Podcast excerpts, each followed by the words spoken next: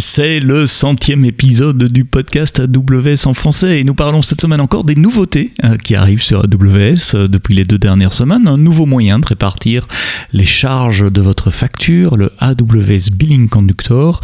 On parlera très brièvement de Coreto 18 et d'une petite nouveauté sympa pour les développeurs lambda. Enfin aussi les instances euh, Amazon Aurora T4G qui débarquent à Paris.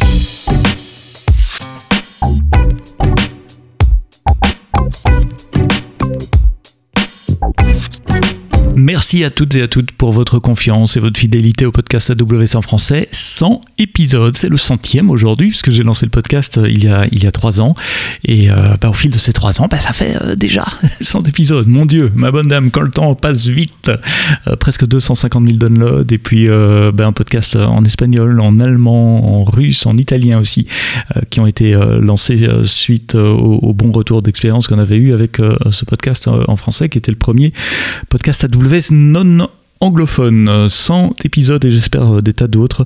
N'hésitez pas à me faire part de vos feedbacks sur les réseaux sociaux sur Twitter par exemple ou sur LinkedIn. Les liens sont dans les notes euh, du euh, podcast. Principale nouveauté de ces deux dernières semaines, un outil de facturation qui s'appelle ABC, euh, Easy As ABC comme on dit dans la chanson.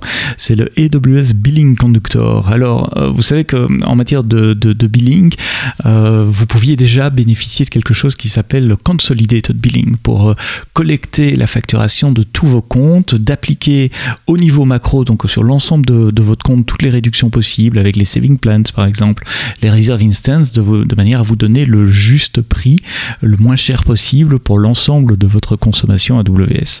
Euh, Billing Conductor fait un peu l'inverse parce que vous êtes nombreux à refacturer euh, des, des, factures AWS, soit à vos clients, euh, imaginez que vous travaillez en mode software as a service par exemple, ou que vous faites du, du, management d'infrastructure et que à travers tous les comptes AWS que vous avez, ben, vous avez envie que euh, ce client-là soit facturé pour son usage et ses réductions à lui et ne bénéficie pas nécessairement de réductions qui ont été faites sur un autre compte qui appartient à la même euh, organisation AWS.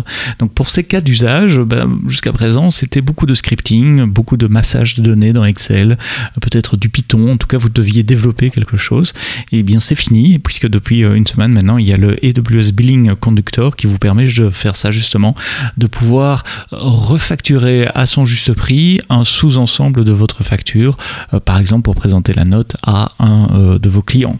Donc dans la partie euh, gestion des coûts de la console, maintenant vous avez une entrée qui s'appelle AWS Billing Conductor, vous créez un billing group, par exemple pour, pour le client pour lequel vous voulez refacturer, avec les comptes qui appartiennent à ce client.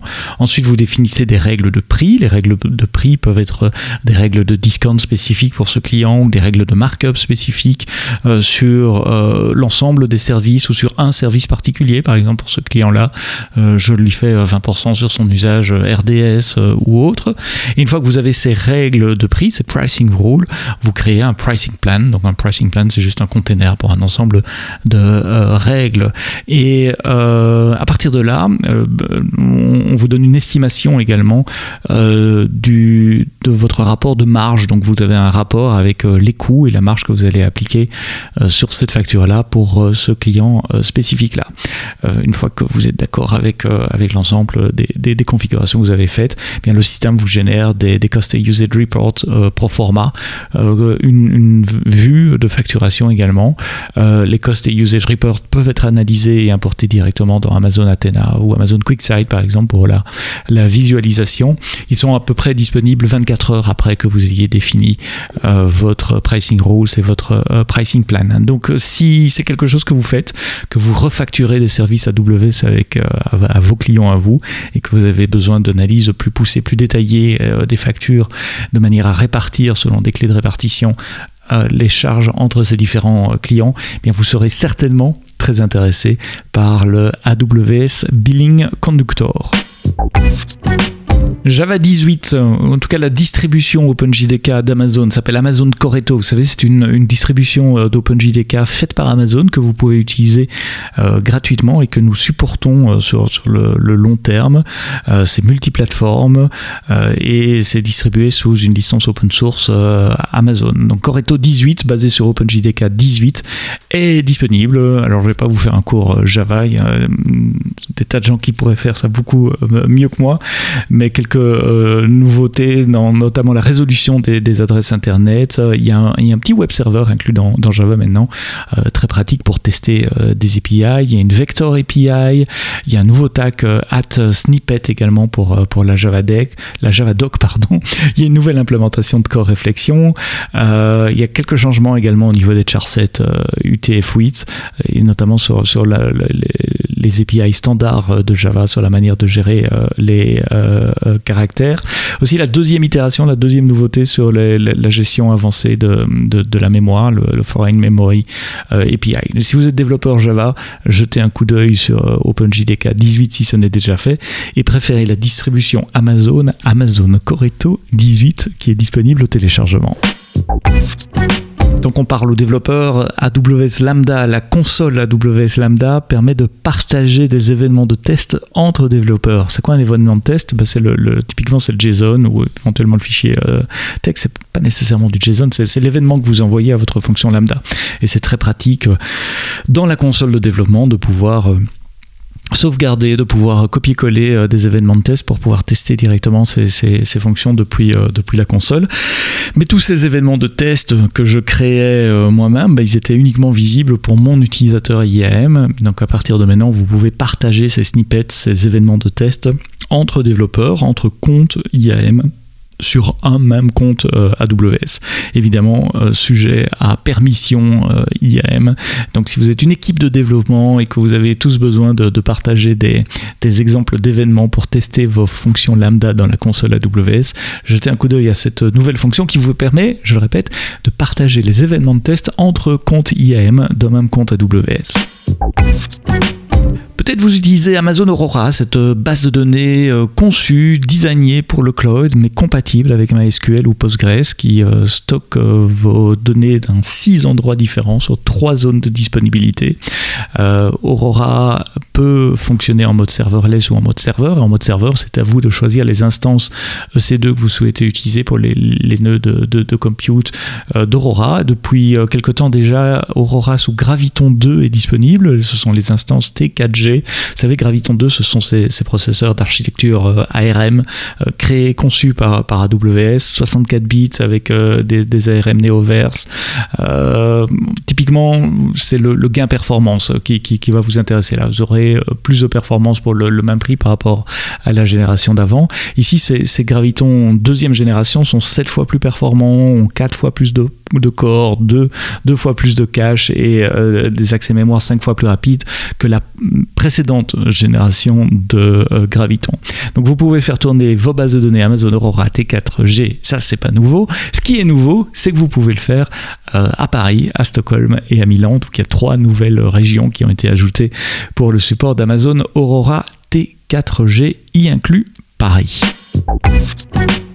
Tiens, et tant qu'on parle de Paris, ben, le 12 avril prochain, c'est le Summit qui revient. Si vous avez jamais euh, assisté à un Summit, c'est une conférence client d'une journée pour vous tenir au courant de l'état euh, du cloud, du business du cloud en, France, euh, là à l'instant T, mais pour les années qui viennent également. Et puis se faire un refresh technique, puisqu'il y a des tas de, sessions breakout auxquelles vous pourrez assister tout au long de, la journée.